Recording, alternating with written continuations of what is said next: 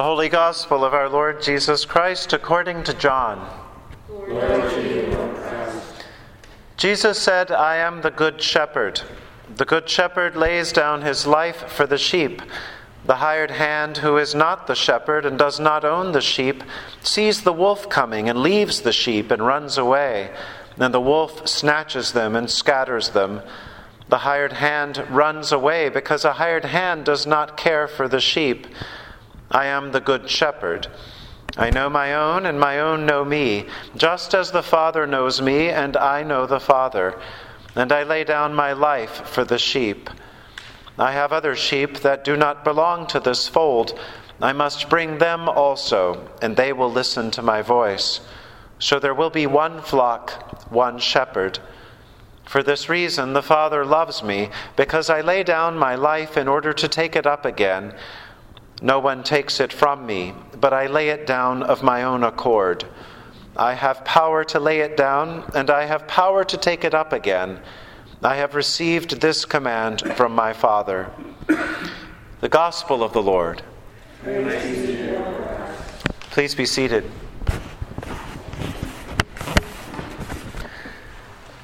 Today, this, this fourth Sunday of Easter is often nicknamed Good Shepherd Sunday uh, because this image of the Good Shepherd runs throughout the, the prayers and the readings and the music of this day.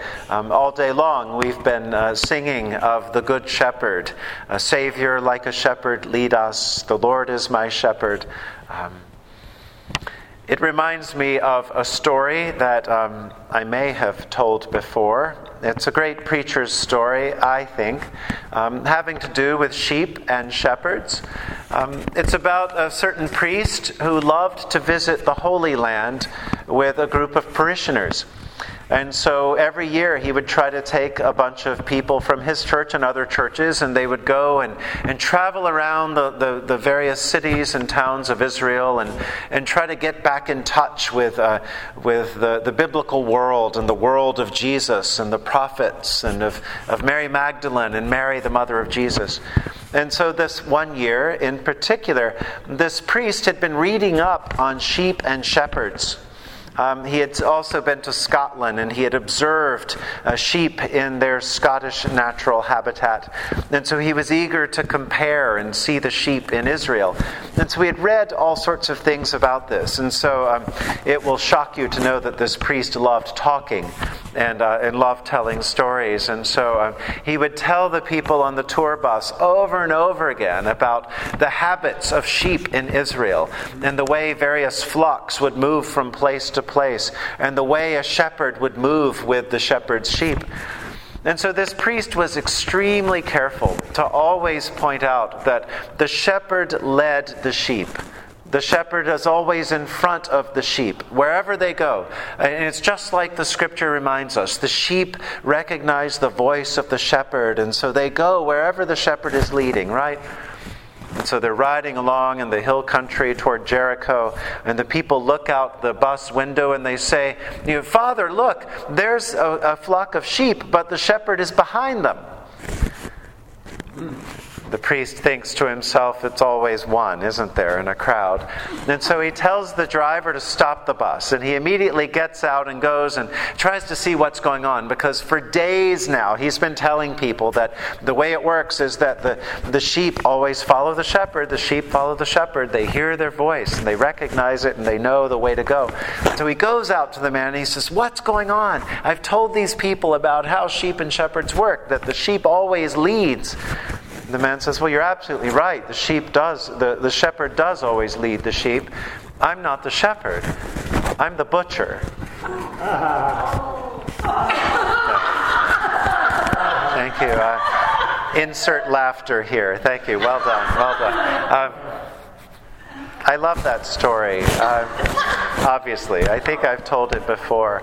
Um, the moral of the story, it's simple enough. Be careful who you follow be careful who you follow. Um, whether you're a sheep or a human being, be careful who we follow.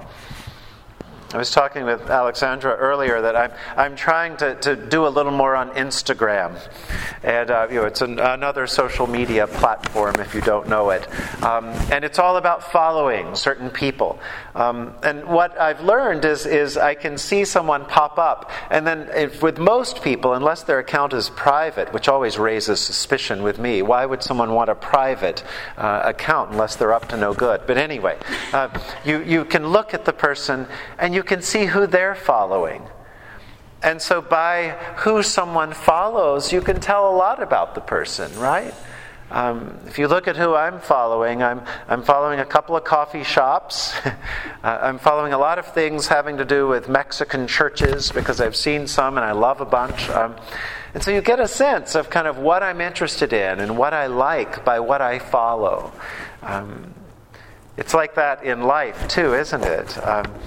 Whether we get behind a particular political campaign or a cause, uh, when we follow it, uh, whether it's a team, it, it tells something about us when I was meeting with the three people from the search committee from this church about three years ago now, and they came to Washington to interview me, um, I was a little bit afraid of, of Inez Lambert because she hadn't talked a whole lot. And she presented herself as, as a sort of scary person, you know. Um, and so finally at lunch, we were a little more relaxed, and she looks at me and she says, Okay, here's a big question Yankees, Mets, or you don't care. She didn't say you don't care, she used another phrase. Um, and so I said, Well, uh, how about answer C? um, that sort of was okay for her.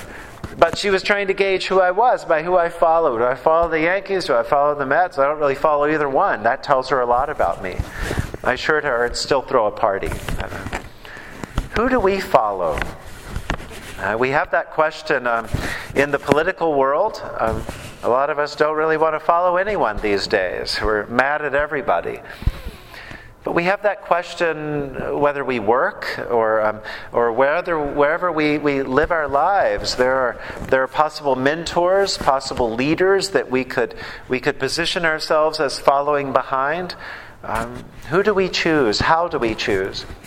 Well, the gospel today reminds us of an old, old way that people chose Jesus. It was by listening. It was by listening for his voice, listening for the love of God in the words and the life of Jesus. Um, I love to remind myself that that word obedience has very little to do with following a law or following a list of commandments, but obedient comes from the Latin word ob audire, um, to listen, audire, like audio. And so being obedient to something or someone means listening and then acting on that listening. If we're obedient to God, to God's word, to God's um, invitation of love, it means we're listening. We're listening for the words of Christ, for the love of Christ in everything and everyone. And then when we hear that word, we latch on and we follow it wherever it leads. This is that famous passage today where Jesus says, I am the good shepherd, and my sheep will know me because they'll recognize my voice. They'll, they'll hear me call them by name obviously, for us to listen, we've got to, we've, for us to hear, we've got to listen. We've got to be quiet from time to time. We've got to um, allow for a little bit of silence, a little bit of space, a, a little bit of in between, um, so that it's not ourselves that are always making noise and, and covering up, but that we can sort of allow ourselves that, that moment, that second perhaps, of vulnerability, of openness, so that we can actually hear Christ and then we can respond. In 1954 in Rome, um, there was a, a, wonderful woman named um, Sofia Cavalletti. And she was an authority on, on the Hebrew scriptures and teaching all scriptures. And, and she was a churchgoer. And so a woman from church brought uh, Sofia Cavalletti her child and said, I want you to teach my child about Jesus. And Sofia said, Well, I don't know anything about children, and I'm not sure I can teach about Jesus. And the, the person said, Well, no, no, no. You know all about all things. You know about scriptures. You can teach my child. Here he is. Teach him. Well, Sofia Cavalletti grabbed a friend, um, Gianna Gobbi, who knew all about Montessori teaching. And so the two of them got together and they began to think about how to teach a child about Jesus. Um, how might Montessori methods inform um, Bible stories? And so together they, they took some time, they prayed, they sat in silence, and they came up with um, a program, um, a way, um, called the Catechesis of the Good Shepherd. Um, catechesis is just that old fashioned word for teaching about church, about Christ, um, you know, learning. Uh, and so they came up with this method that is focused on this very, very simple story of Jesus that Jesus is the Good Shepherd. And so the, the very youngest children are, are given um, little sheep to work with. And then they, they meet a shepherd who goes into the sheepfold. And the smallest of the smallest are, are told that really that's all they need to know is that there's a shepherd who looks after the sheep. And the shepherd loves the sheep. And the shepherd would do anything for the sheep. And the shepherd is Jesus. And so the children sort of make the connection themselves that they too are like sheep and that Jesus loves them and calls them by name and, and will protect them. And the older children are taught about the wolf on the perimeter of the sheepfold, that the, that the shepherd is the good shepherd and will protect them from everything and everyone, especially the wolves of the world. And again, things aren't always made explicit for the children. There's that, that Montessori trust in, the, in the, the wisdom of the child and, and the teaching of the inner child. And so the child learns with the Spirit of God and makes these connections. And amazing things happen. This program has grown, as you might imagine, throughout the world. A few years ago, a few people tried to begin a catechesis of the Good Shepherd at Holy Trinity. It takes a lot of dedication from a couple of adults, and so uh, perhaps we'll do it again one day. We'll see. Um, but there are a collection of, of stories that come out of these various places around the world that teach and, um, and welcome children in the name of the Good Shepherd. And I was reading some of these stories the other day, preparing for today, Good Shepherd Sunday. And um, I came across this one story about a, a, catechesis of the Good Shepherd program in the middle of a city, in, in the middle of a very poor neighborhood. And so the, the atrium, the classroom, did what it could to, to encourage the children to, to try to get this message across that, um, that there is a good shepherd. And the good shepherd loves us all, loves each one of us, and calls us by name. Early on in this program of learning, children are invited to, to learn about baptism, to learn about Holy Communion. And so that's a part of what goes on with these children and their learning. And so one day, this one little boy came to the atrium, the classroom, and he had his suitcase with him. And the teachers knew that things weren't always that good at the little boy's home, but they didn't know what was up with this. And the little boy just looked at them and he said, um, I was told never to come back, and so I came here. And he put his suitcase down.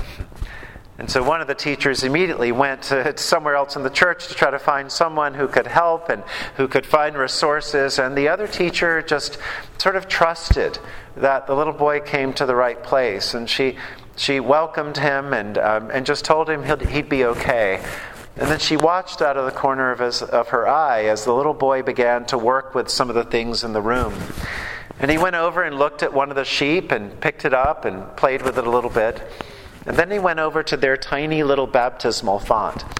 And he took a pitcher of water and he put his hand there and he began to pour water in his hand. And he said, Jesus loves me. Jesus loves me. Jesus loves me.